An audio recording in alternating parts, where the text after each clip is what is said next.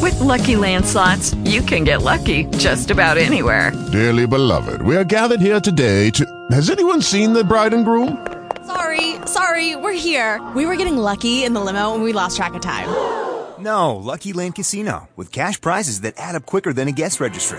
In that case, I pronounce you lucky. Play for free at LuckyLandSlots.com. Daily bonuses are waiting. No purchase necessary. Void where prohibited by law. 18 plus. Terms and conditions apply. See website for details. Wise men follow him. They rose again. Wise men follow him.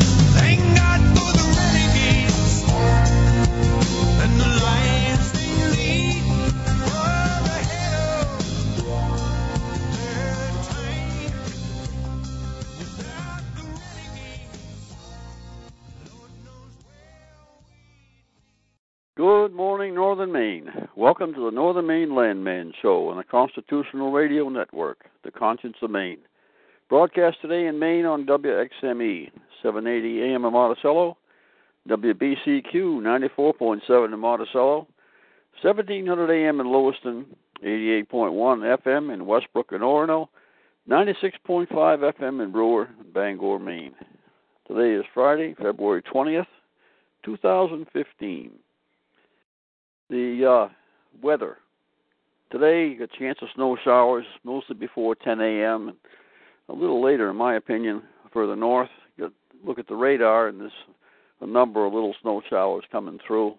It's a regular winter wonderland. We had about six or eight inches of powder snow down here on the down here in the frost pocket beside the brook, and uh, a lot of wrecks yesterday because of blowing snow there was a, a truck slowing down to pull into a driveway, and rather than wait uh, until the truck pulled in, uh, young fellow pulled out and went around the truck, and there was somebody coming the other way, and they couldn't see, and they come together right head on. It was a bad crash. Don't know the ultimate results, but destroyed a couple of vehicles, uh, pieces and parts all over the place. I just uh, I don't have a, a final report on it, but it was a bad crash. Can't see, don't pull out. It'll it'll clear. Just give it 30 seconds, and that gust will die down. You'll be able to see something. So we got a chance of snow showers mainly before 10 a.m. Uh, wind chills as low as minus six. West wind around 15 miles an hour. Chance of precipitation is 30 percent. Tonight mostly clear. Low around eight below wind chills down to 21 below. Is the coldest February in, in a century or more. It could set a rec- record for cold. Uh, Rockland Harbor is frozen solid. Ice, sea ice, four inches thick. Nobody's going. Fishing boats aren't going out. I guess the ferry's working, but uh, the the tackle is the Coast Guard icebreaker, and you know when you first get into the ice on an icebreaker, it's it's kind of it's fun. You know, just watch the ice break up and push aside and crash around. But after hours and hours, and in my case, days and days of traveling along with an icebreaker, banging and crashing constantly, uh, they uh, it gets old. I went to the Antarctic on the Eastwind, Coast Guard cutter, back in '63 makes me makes me feel old. That's 52 years ago. I went down to the Antarctic on the icebreaker, flying helicopters around down there. What I used to do for a living. Saturday, increasing clouds with a high near 19. Wind chills as low as 21. South wind around seven miles an hour. Now that's a fair wind, warm wind direction, and you're going to have wind chills of 21 below tomorrow. Saturday night, low around 15, wind around 7 miles an hour. And we're going to get a little snow, about 3 to 5 inches. You know, no big deal. Just a little clean snow to cover up all the old dirty snow. Sunday, rain and snow likely before p.m., before 3 p.m. Now, if we get a little wet snow on top of all this powder, that'll actually be a good thing. It'll reduce the amount of snow that blows around. And here we are, middle, uh, well, two thirds of the way through February, and you should expect to see a little little sunshine and, and the snow wet up just a little bit and reduce the blowing. But right now we've got powder right to the bottom.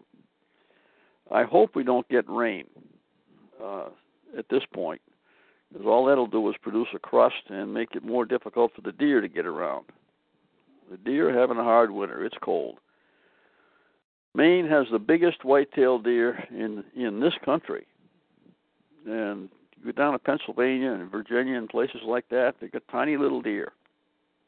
Well, the reason for that is that the deer in Maine have to reach a live weight of 75 pounds the first winter, uh, or they won't survive the winter. They just don't have the body mass and the ability to take on enough feed, and they will die.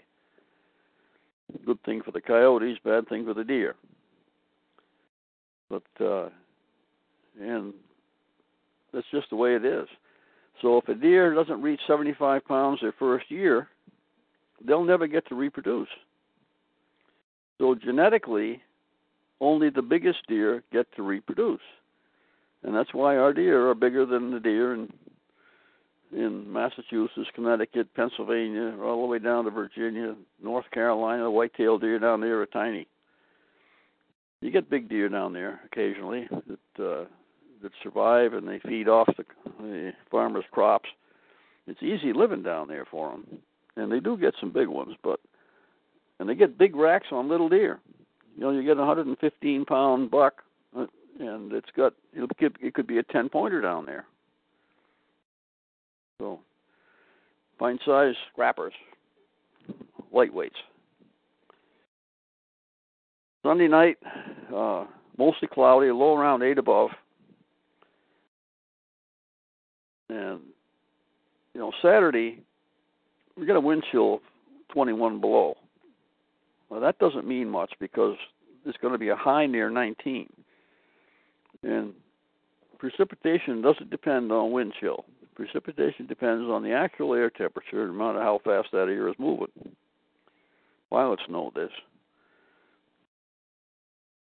Monday, uh, mostly sunny, high near 16, wind 9 to 15 miles an hour. It's been a windy, windy winter, and and it shows because uh, when it's windy and the chill factor goes down, uh, you know, when we're walking around outdoors, we've got a layer of warm air on our face and on our neck and our wrists, those parts of our body that get exposed. We've got a, a layer of warm air that travels with us. But when it's windy, that warm air gets blown off of us and it chills the body. It's the same with your house. A house on a quiet night has got a layer of warm air and it's rising up the outside of the house. And you can you can take pictures of this with infrared cameras, and you can look at the house. Yeah, but when it's windy, it blows that warm air layer off the outside of the house, and and it uh, it chills the house. It takes more energy to heat the house when it's windy than it does uh, when it's calm. That's a fact. It could be 19 outdoors, but with the wind, it's more difficult to heat the house when it's calm at 19. There's some validity to the chill factor. But you can set a container of, of uh, antifreeze out there and put a thermometer in it. And, and you'll measure the temperature, and the the temperature of the antifreeze is going to be the same as the air temperature no matter how hard the wind blows. So if it's 19 out there, you put a thermometer in the antifreeze, it's going to be 19 no matter how hard the wind blows. That's a little little physics lesson there early in the Northern Maine Land Man show.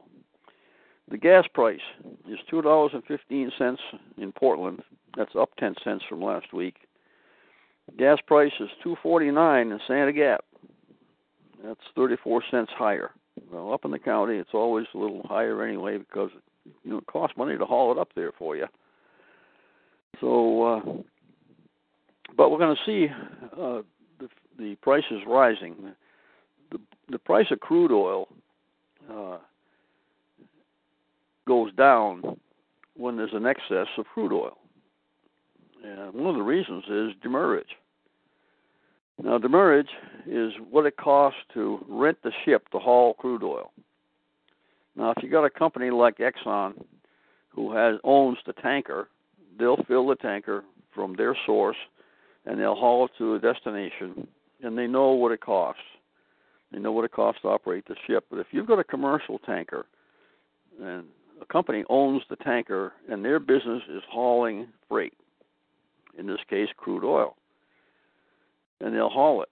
And sometimes they'll fill the tank over in the Gulf in, from Saudi Arabia, for example.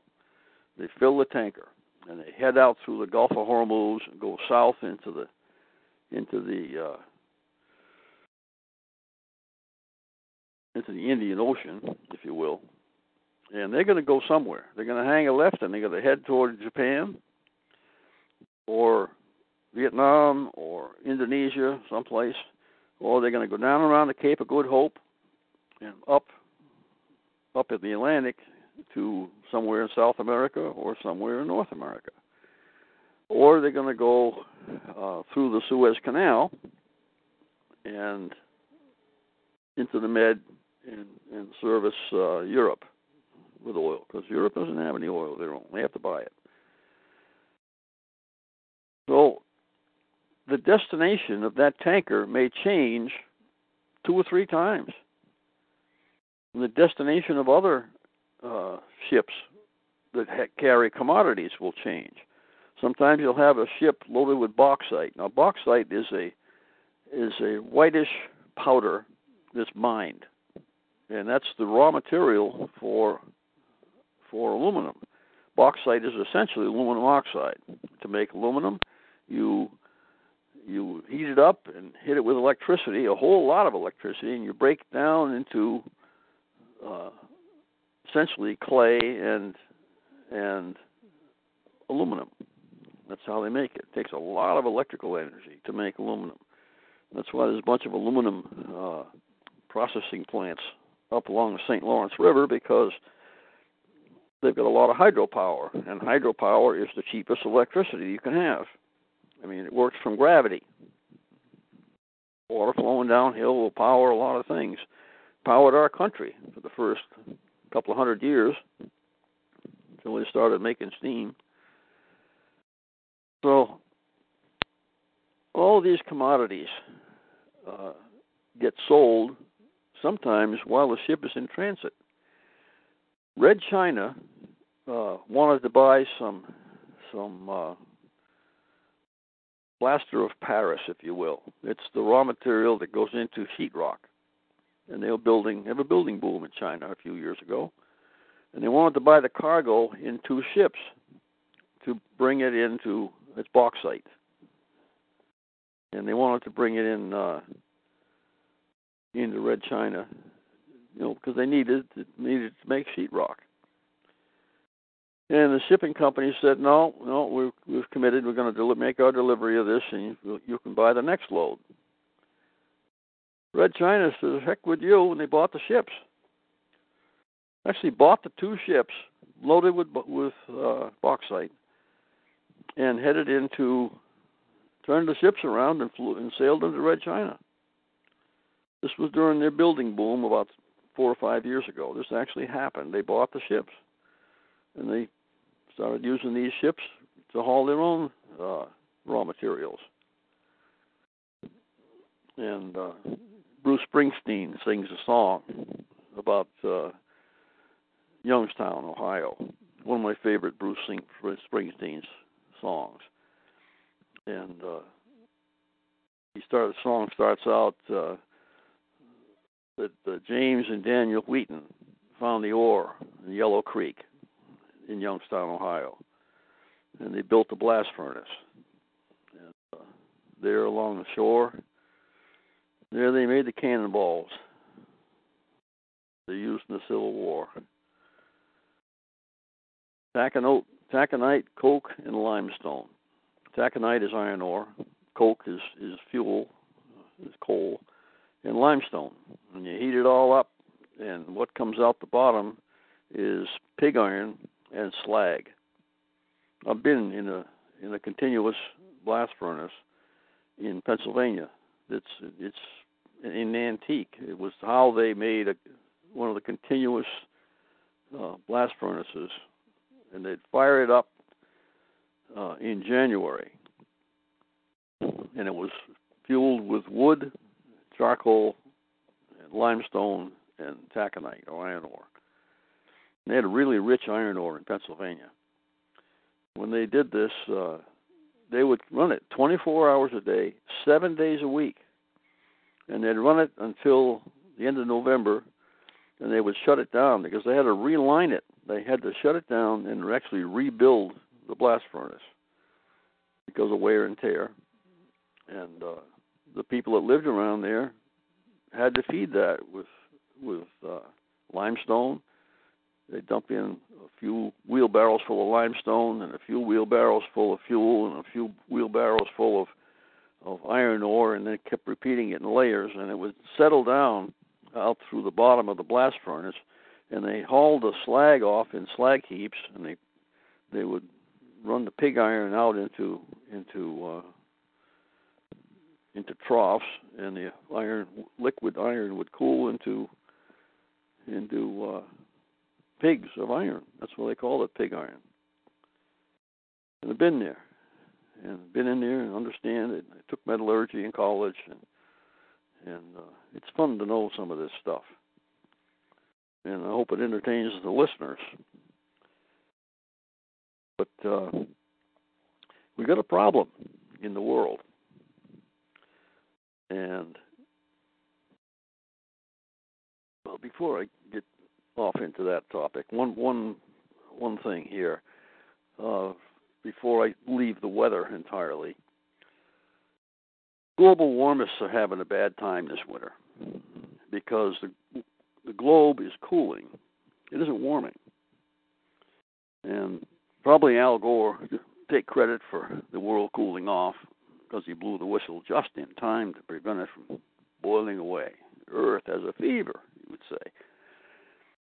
Well, we're just going into a into a cycle again, like we always do. You know, back in the early '70s, we had a we had a cycle that was quite quite cold, and, and then we had a we had one back in the '60s. We had a real back in '62, '63. We had some hard winters, and I remember them. I remember the hard winter we had back in '46, '47, and they had to open up the the streets with bulldozers because no truck would push it. And they actually, when after the bulldozer went by, they had to get out there with picks and shovels to break up the packed snow that the bulldozer had made because the trucks couldn't move that either. But they did get the streets opened up. And the sun has entered its weakest solar cycle in a century. Global warming and global cooling are both caused by the sun. And the sun varies in its in its output. And, you know, that's just the good way the good Lord made it, I guess. The sun just varies in its output. We're just right. We're just the right distance from the sun that we don't boil off all the water on our planet, and and, uh, and it doesn't freeze very much. But sometimes it gets cold and stays cold for a while. And what happens is that the ice and snow don't melt in the summertime. And it accumulates and it builds up. We know that the Earth has had times when there were glaciers covering the north and the south hemisphere quite a ways from the poles. And Maine was covered by an ice sheet several times, and the most recent time was only 12,000 years ago. And we know that the native peoples follow the edge of the ice pack between Europe and North America, and between Asia and North America. And they hunted seals. Seals followed the edge of the ice pack. They get up there and sun themselves, and they'd feed on the on the cod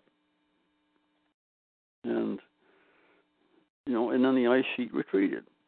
But main ships, main trawlers and draggers, uh, not trawlers really, unless once in a while maybe, but draggers would pick up mastodon skulls and woolly mammoth skulls off the bottom of the Atlantic, and bones and pelvises, various prehistoric animals that are sitting on the bottom, and they'd they'd pick them up, and you know makes the paper when it happens. But this happens. It, the world goes through numerous cycles, and when the when the uh, most one of the most recent ice sheets, twelve thousand years ago, when that ice sheet retreated, and the sun went into one of its warmer cycles and thawed all the ice. It didn't happen overnight, but what happened is the oceans were down, and the Nile River and the various rivers that run into the Mediterranean Sea flowed out between what is now Spain and North Africa, and there was a great waterfall because the level of the Mediterranean was so low that there was a great cataract with fresh water running out of the Mediterranean Sea into the Atlantic. And the mastodons and woolly mammoths were walking around in what is now 250, 300 feet of water on the east coast of, of Maine, in the United States.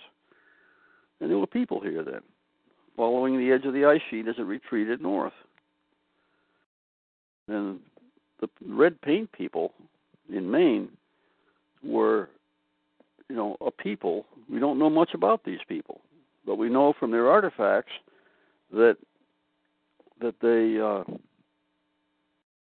that they really liked red paint. It was a part of their of their uh, culture, and they they made red paint and painted themselves, painted all their stuff, and they just really liked barn red, I guess. But we don't really know a lot about those people. But we know they were here. You know, this was certainly wasn't done by animals, so there were people here, twelve thousand years ago, and they found they found uh, a human human remains in Oregon that are older than that. The people have been around a long time, and they covered a lot more ground than we give them credit for. And they were smarter than we give them credit for. You know, they used to make jokes about cavemen and being stupid. You can't be stupid and make it in the world, especially when you're easy prey and good eating for the for the saber-toothed tigers and things like that that were here. Saber-toothed tiger was a pretty ferocious mammal. So, the global warmists are are starting to retract, and they're trying to figure up some story to claim that they that the reason that we that uh, you know, the world is cooling off is that so many people are riding around in Priuses, I guess, or something like that. So Italy is real nervous because ISIS has said we are going to march all the way up to Rome. We're going to come across from Libya into Italy, and we're going to march up to Rome. And it's making the Italians nervous. They don't have a, a big military force, and ever since World War II, you know, they haven't they haven't had a very active military. They're mostly a ceremonial type of thing. And We have some a couple of military bases in Italy, one Navy and one uh, Air Force base. And we've got bases in Barcelona, northern Spain, various places in Europe. But you know, we pay them a lot of money to put our people there to protect them. And we don't have a lot of money in our country.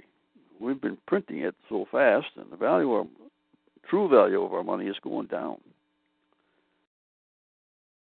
And we've got a lot of indicators about this. And I'm looking at a graph here. It's the unemployment rate in our country. Went to a political meeting last night down in Orono. The Penobscot County Republican Committee met last night, and they were supposed to have elected a state committee man, a state committee woman to serve on the state committee, state committee member at large, and a member of the platform committee who will write the platform next time. Now, the platform should not change uh, dramatically from year to year or from legislature to legislature. The principles remain the same, but there are certain priorities and certain agendas that need to be accomplished. So the platform committee writes the platform, a whole bunch of people sign off on it, and this is the platform that we allow our candidates to run on. If we have a candidate that that actually opposes our platform, that person should not be a candidate. We should put up a primary candidate that does support the platform. But that's not always the way it works because once they get dug in and entrenched, they don't they realize they don't have to keep their promises. You know, Susan Collins swore that she was going to serve two terms in the Senate and maximum, and she'd be done. She'd be all done. Well, I went by the wayside. Now she's in her fourth term, working against us. So I'm looking at a chart here. It's the unemployment rate in our nation. The unemployment rate in 2007, now this is the true unemployment rate. It's not just the people that go down to the job uh, job center and sign up that they're seeking a job. Okay, this is the true unemployment. People that are self-employed and aren't working. They'd like to be self-employed, but they can't find work. And their people don't file income tax. I mean, they, they show zero income or or next to nothing for a year. And a lot of people are in that in that situation. So we've got the true unemployment in 2007 was 11%. By 2010, it was up to 24%. And it's ranging between 22 and 24%. Now, 2014, it's rising at the at this moment. And the official unemployment rate is about 5%. It dipped down to 4.9 back up again. But these are people that are recently unemployed and actively seeking to become reemployed. That's what that number is. It has nothing to do with the actual number of people that are not working. We've got a lot of discouraged people who have stopped looking. You can file after two or three years of filing, you know, application after application, and they go into a stack, and you know, a company will say, "We need we need some welders, and they'll get 400 welders apply for the job. So the company has to sort down through that, and a lot of these are good people, experienced welders, certified welders, and they're looking for somebody to to work full time. And you know, it's it's difficult to to make that choice. I've got a neighbor who went just went back to work uh, last couple of months ago, He's a trucker, long haul trucker. Man is 78 years old. He's back on the road because he can pass a drug test. And the DOT comes up, excuse me, stops in a, a truck stop and make a random check and you pee in the bottle and they check you for for drugs. And if you fail, you hand them the keys. You're done they got to find somebody else to drive that truck. His license is suspended until he can serve out his time and and pass a drug test. There's a lot of trucking companies that can't find drivers that can pass a drug test. I mean, they do their own tests. When you file an application, they say, "Gee, you know, Sam, we'd like to hire you. Go pee in the bottle," and he fails the drug test. These are choices that these people make. And truckers have to have you know much lower alcohol content in their blood than the average bear. You know, if you get stopped for a motor vehicle violation and they do an al- a drug test for you for alcohol, And you could be at .06 or .07 and you're not breaking the law. .08 is the limit. I don't know if .08 is breaking the law, but .09 is breaking the law. You're driving under the influence. And your insurance rate is going to go way up for the next few years. Don't do that. In Sweden, Swedes like their akavit. It's the national drink, sort of like, sort of like uh, Allen's coffee brandy in Maine. You know, most of the Allens get sold in Maine. It's just it's a Maine thing. In Sweden, if you get arrested for drunk driving, you lose your license. You don't get it back. If you drive drunk in Sweden, you lose your license and you're done driving. Might as well sell your vehicle because you are not going to drive again in Sweden. That's the way it is. Not a bad idea. I was an EMT for a lot of years, and I have no patience with drunks. You choose to drive drunk and hurt somebody, you should lose your license and not get it back. That's my opinion. It's not the way the legislature sees it because they all kind of wink and nod, and elbow each other. and You know, eh, geez, you know, that could happen to anybody. Well, no, it can't happen to anybody. It happens only to drunks. So, looking at the unemployment rates, and we've got a true unemployment rate of about 22% in our nation right now.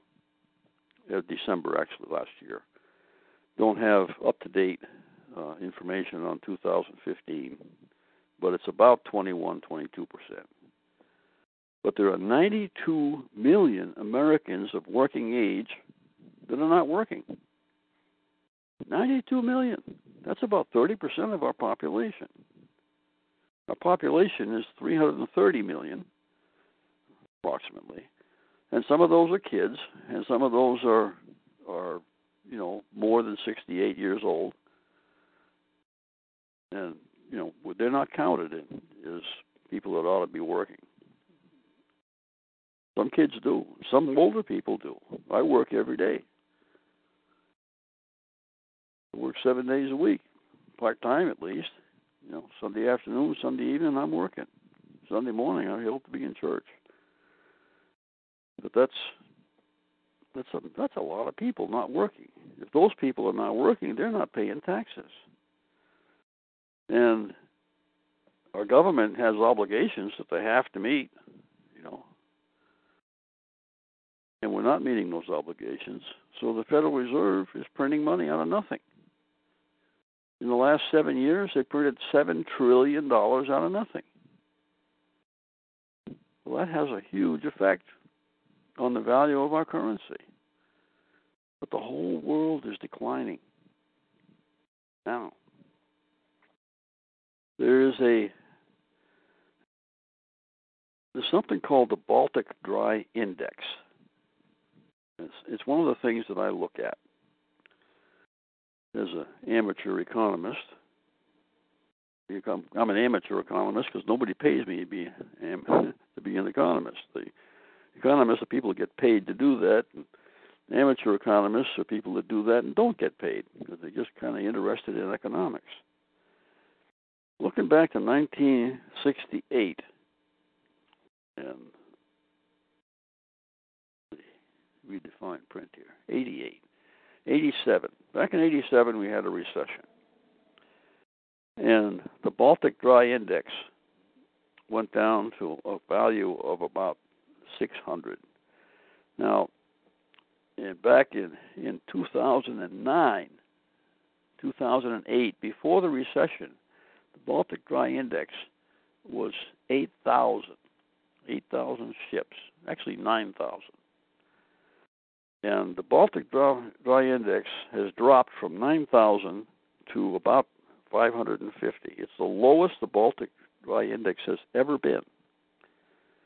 Now, what is the Baltic Dry Index? The Baltic Dry Index is is ships that are idle with no cargo. Why is there no cargo? Because there's no demand for cargo. We've got 92 million people not working in our country, and we've got unemployment up all over Europe. And these people aren't spending money.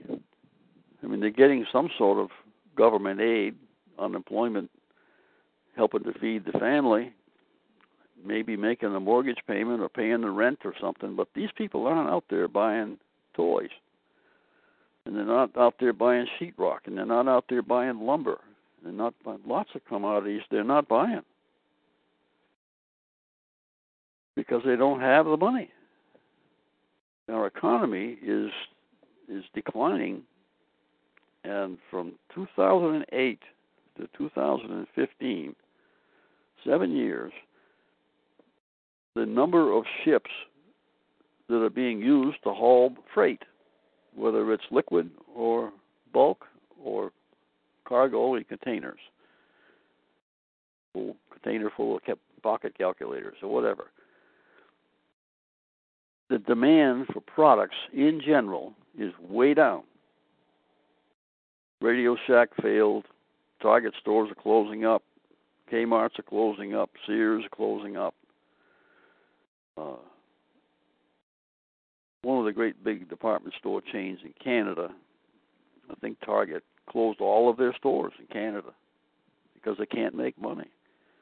It's not just the United States. Canada is is uh, closing down. I'm in the real estate business. Real estate business is slow, but the price of houses is is average price of the house sold is rising. Well, that doesn't mean that the value of homes is rising. What it means is that people who can afford to buy homes are buying the better homes. And you look at the average, say, wow, the price of houses is going up. That price of a given house is actually going down. Houses are not increasing in value unless you really put a lot of money and work into fixing it up and you know that house will go up in value because your time and labor has value. A lot of people are selling their homes and a lot of people can't make the payments and they call the bank and say look i'm sorry i can't make the payment. And the bank will say well you know we're going to have to foreclose billy and susie but uh you know we're not going to we're not going to evict you. Oh, boy thank you. You know they're staying in the house. The bank owns the house. Billy and susie are paying the taxes and they're paying to heat the house and they're paying the light bill but they're not making a mortgage payment. The bank owns the house. But because billy and susie are in the house the bank is still carrying that on the books as a performing asset the bank says, "Yep, we've got income that's going to come in on this property, and it's a performing asset." Then they're starting to bundle these mortgages and sell them, sell these mortgages to gullible investors because it's on the books for 125,000 or 225,000 or whatever the house is worth. And the house isn't worth that much. And we're going to have a housing implosion again. But it's not just housing, all kinds of assets. Red China, in the month of January, took and dismantled eight ships. You see COSCO uh, trailers on the road. Going down the interstate, you see COSCO on the 10 foot high letters going back on the truck C O S C O at China Overseas Shipping Corporation. And it's actually the Red Army. The, the Red Army owns the transportation infrastructure in Red China. They control it. It's sort of like our medical uh, plan in our country. Under Obamacare, guess who runs the medical system? The IRS. They gave the medical industry in our country the IRS. Don't want to wander off the track onto that subject because we've but Billy and Susie who can't make the house payment all of a sudden they're not going to get any income tax back because they didn't buy the Obamacare policy. So the IRS is going to keep their their tax return. Was they Billy Billy was working for the first six or eight months of the year, and he got laid off at the sawmill or whatever he was doing. And Susie uh, got pregnant, had the baby, and and and she not able to work at whatever she was doing, and neither one of them was working. And they were paying taxes up until August, and now they they're not paying taxes, and they expect to get a tax refund because they they didn't make as much money as they were being taxed for back in the beginning, but they're not going to get a tax refund. The IRS is going to keep it because they didn't buy the Obamacare policy. Well, you get Billy or Susie, or you get the fellow who owns a logging truck. He hauls wood. He gets up three o'clock in the morning, goes out and starts the truck, lets it warm up a little while, has a cup of coffee, has bacon and eggs in the house, or oatmeal, or whatever he has for breakfast, and climbs in the truck and drives out in the woods and gets his truck loaded and heads down to IP at Jay and unloads down there, and he might make two trips a day out of the North Country, sometimes only one, depending on the weather. He's making payments on his trailer. He's making payments on the truck. And Obama says he's going to buy medical insurance. Well, his family happens to be healthy. Kids get a cold or something, he has to go go buy some Dayquil or something and treat the cold. But he's he's not doesn't have any large medical expenses, and his family is generally healthy. And if he's going to buy Obamacare, he's going to pay eight thousand five hundred dollars a year for his family. He can't afford it. He's not going to get his income tax refund back. He files it, but then they hold it because he didn't buy Obamacare. It's a tax and it's run by the IRS. And come April, when they fill this out, if a guy fills it out himself, he's going to get a real. Usually, the log, the guy that drives a logger truck doesn't fill it out. His wife fills it out, and they, both sign it. And she, when they get when they read this thing, they find out they're not going to get a tax return because they didn't buy Obamacare. Mr. Man, there is going to be an earthquake in our country there are going to be a lot of outraged people. But beyond the outrage, the banks are in big, big trouble. And they're going to be forced to do something called mark to market. They're going to be forced to take a look at these so called assets that they hold and the mortgages that they hold. And in 2008, we had a housing crisis and a recession. The one that's coming this time is way beyond the housing crisis. And the banks that they said were too big to fail, and they printed trillions of dollars and spread it around like monopoly money. You're not going to be able to do that this time. We are going to be in for a significant adjustment. That's the polite way of saying it. Charlie MacArthur wrote a book. He's a Mainer, and he wrote a book about a family who uh, had left the city. They were in the suburbs, and they left and they moved west in Pennsylvania to get away from the the chaos that was occurring in the cities. What's coming is fearsome, and they're talking about it. I have a book that is written by Jim Rickards called The Death of Money. And I just ordered another book yesterday. Same author, Jim Rickards. And it's about what's coming. We can't stop it. What's going to happen is payback for the offenses that have been committed against our nation by the Federal Reserve Bank. and we gave up our sovereignty financially to the Federal Reserve. Back in 64, John F. Kennedy took a look at the system as it existed, and he said, "Well, this isn't right. You know, U.S. Treasury should be printing U.S. Treasury notes. Not we shouldn't let this private bank rule our country." Look what happened to John F. Kennedy. And guess what happened after that? Lyndon Johnson got on the airplane out of Dallas and headed back to Washington, D.C. And they sat Lyndon down and told him the way things were. And the first executive order that Lyndon Johnson wrote was stop printing U.S. Treasury notes. You can buy these U.S. Treasury notes that were printed, they were printed by the Treasury when John F. Kennedy was president. They're collector's items. It's folding money. It says U.S. Treasury note. It's got the signature of the Treasurer of the United States on it. And you can buy these. They're collector's items. But that came to a, an abrupt end. You can speculate as to as to why John F. Kennedy got shot. But that's the biggest potential reason right there.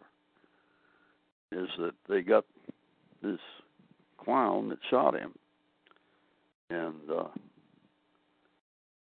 and then they wiped him out. Jack Ruby was dying of cancer.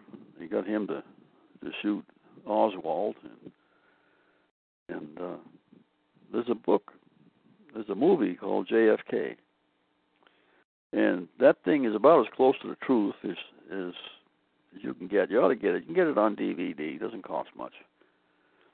Get it on Netflix or something. It just on a snowy winter weekend, just sit down and watch that JFK. It's quite a interesting speculation as to, as to how this all came about. We've got uh, another chart in addition to unemployment called money supply velocity.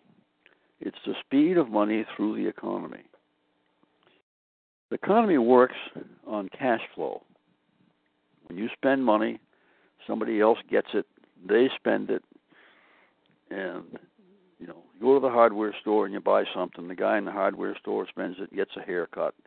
The barber, you know, goes to the grocery store and, and buys some meat. And the guy that runs the grocery store uh, goes to the hardware store and buys something. And the money within within the community flows in, in much of the money stays in the community. We've got a problem in Maine right now with uh, people bought a whole lot of pellet stoves and pellet furnaces, and we don't have enough pellets. So these people are having to go out and find alternate sources of heat. Walmart's got pellets, but they only let you buy a few bags. You can't go in there and buy buy 20 bags of pellets because what they're trying to do is spread it around. We've got a big pellet shortage and people just didn't think ahead and and realize that gee it gets cold in Maine you know so if you got pellets if you get your pellets ahead and you bought them ahead you bought them in the fall you're in good shape. But if you have been buying nickel diamond yourself and buying six or eight bags of pellets at a time once a week or something well guess what? You're not going to make it.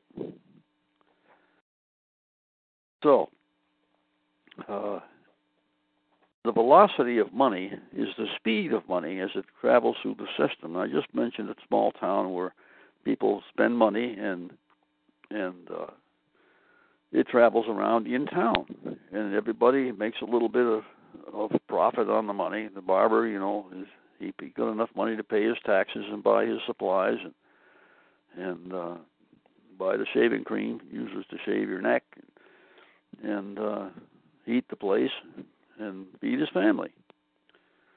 And that's, but people aren't getting haircuts as often. You can tell people look a little shaggy, you know, and including me. I, you know, I don't get a haircut as often as I used to, but I don't have as much hair as I used to either. But the velocity of money in our nation is declining.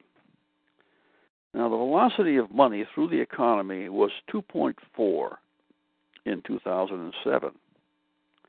It dropped from 2.4 in 2007 to 1.5 in 2008. That means people weren't spending money. They didn't have the money. And then they had an uptick. It went from 1.5 up to 1.6. But then it went down to 1.3. Then it went down to 1.1 by 2011. 2012 we had a slight uptick, but 2013 is back down to 1.1. 2014 by December it was down to 1.0.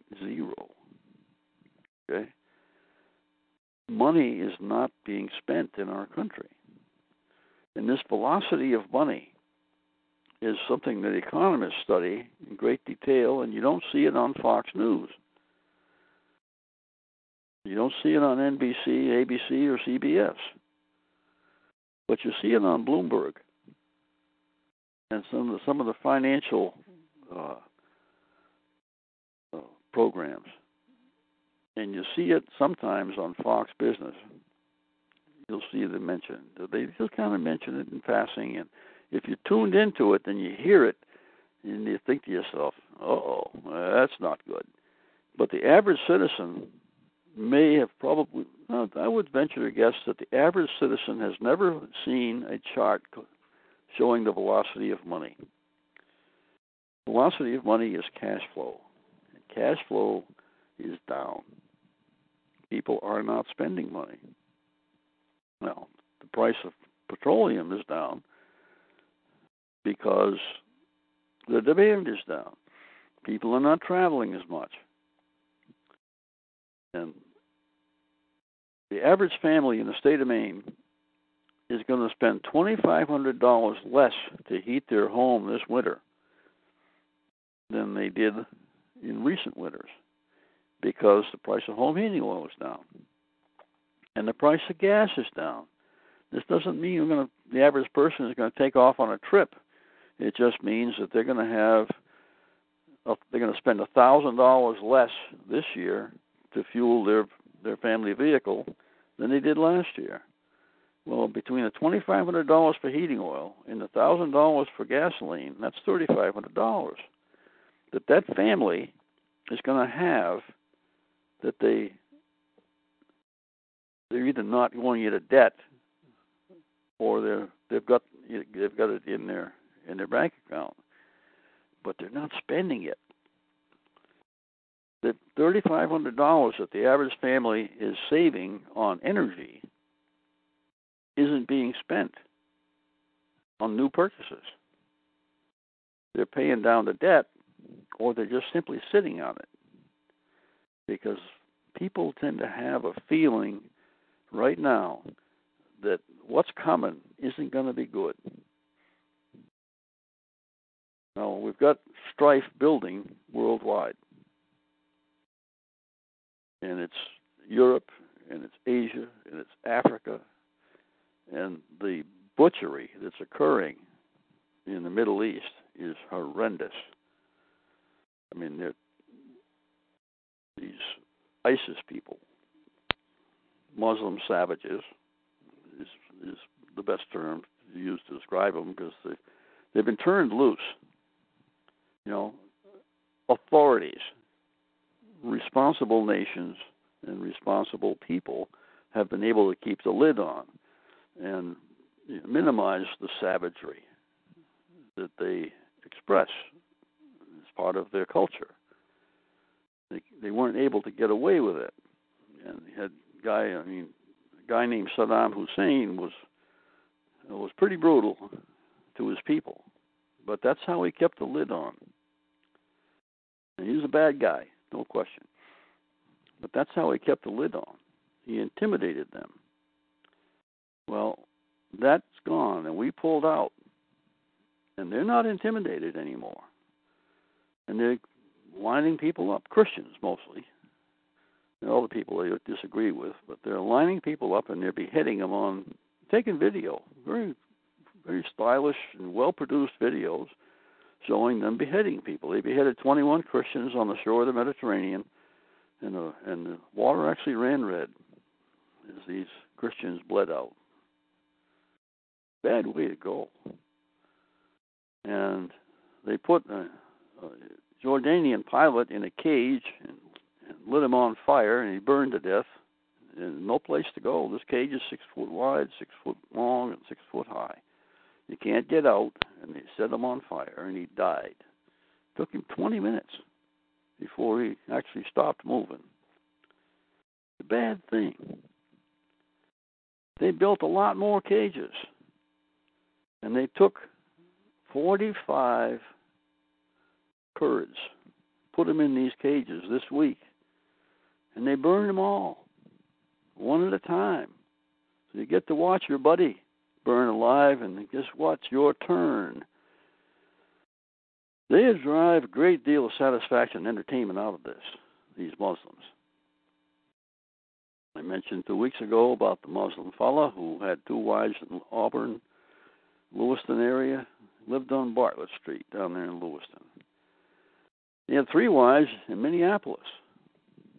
And he was commuting between Lewiston and Minneapolis, and these wives have a lot of kids, and they're all being supported by us, the Maine taxpayers and the American taxpayers, supporting all these people. And this guy went to Syria, get on a jet, and fly to Turkey, commute into Syria, and fight with ISIS. The guy lives on Bartlett Street in Lewiston. Okay, got this picture. And in order to get a permit to drive a taxi at the Portland Jetport, the Portland the Portland City Council has decided that you have to be a Muslim to drive a taxi at the Portland Jetport.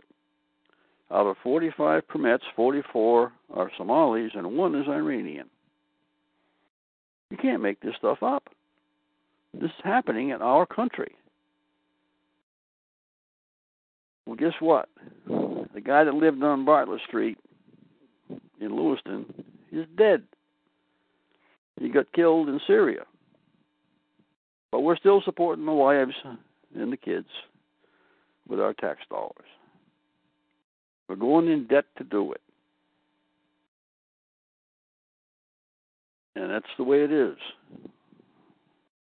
in Maine today. Next week, I'm going to talk about the environmental industry and how a club of billionaires and their foundations control the environmental movement and they control Obama's Environmental Protection Agency.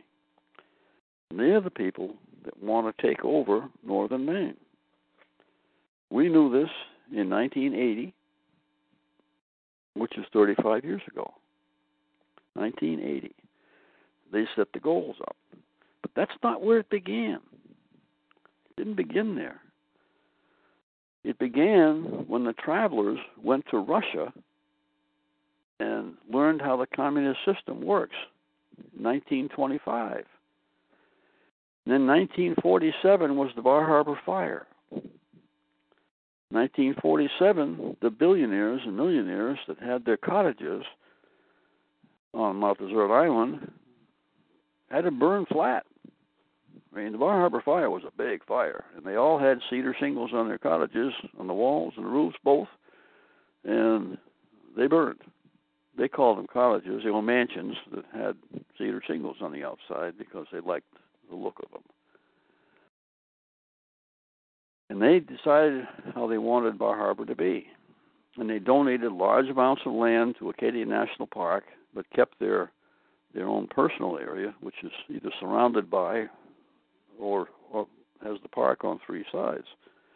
So they're not going to have any riffraff for neighbors. They decided how how it was going to be on Bar Harbor, Mount Desert Island. But they also decided how they wanted Maine to be in a hundred years. In a hundred years, they wanted to be no paper company land in the state of Maine. They wanted to be a park. So the Germans can come over here and ride it all the way across Maine, New Hampshire, Vermont, and New York State through the Adirondacks on the way to Niagara Falls in their air conditioned Mercedes Benz buses. This is what they want for us. They want us gone. It's called rural cleansing. Rural cleansing is just like the ethnic cleansing that's occurring around the world, which is lower body count. They don't want you here. They don't want me here.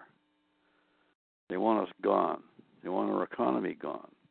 And they're making good progress at it. Because it didn't take 100 years till 2047 for there to be no paper company land in the state of Maine.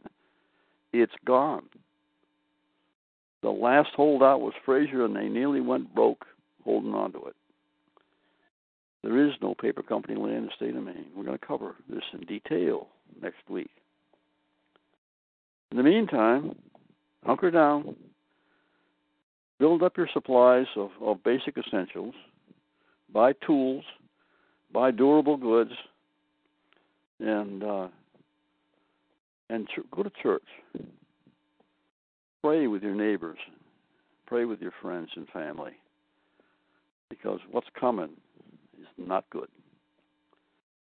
And those of us that survive will want, will be the leaders of the, the America that's going to emerge from this. Think about it. It's a scary thought. It's supposed to be scary. Four horsemen are coming. And death cometh on a white horse. This has been the Northern Maine Land Man Show on the Constitutional Radio Network, Conscious of Maine. Broadcast in Maine today on WXME, 780 AM in Monticello, WBCQ 94.7 in Monticello, all the way down to Danforth. 1700 AM in Lewiston, 88.1 FM in Westbrook and Orono, 96.5 FM in Brewer, and Bangor, Maine. Today's Friday, February 20th, 2015. Be safe out there. Don't drive in the blowing snow at high speed. It's not worth it. Be safe. God bless. Wise men follow him, they rose again. Wise men follow him. Thank God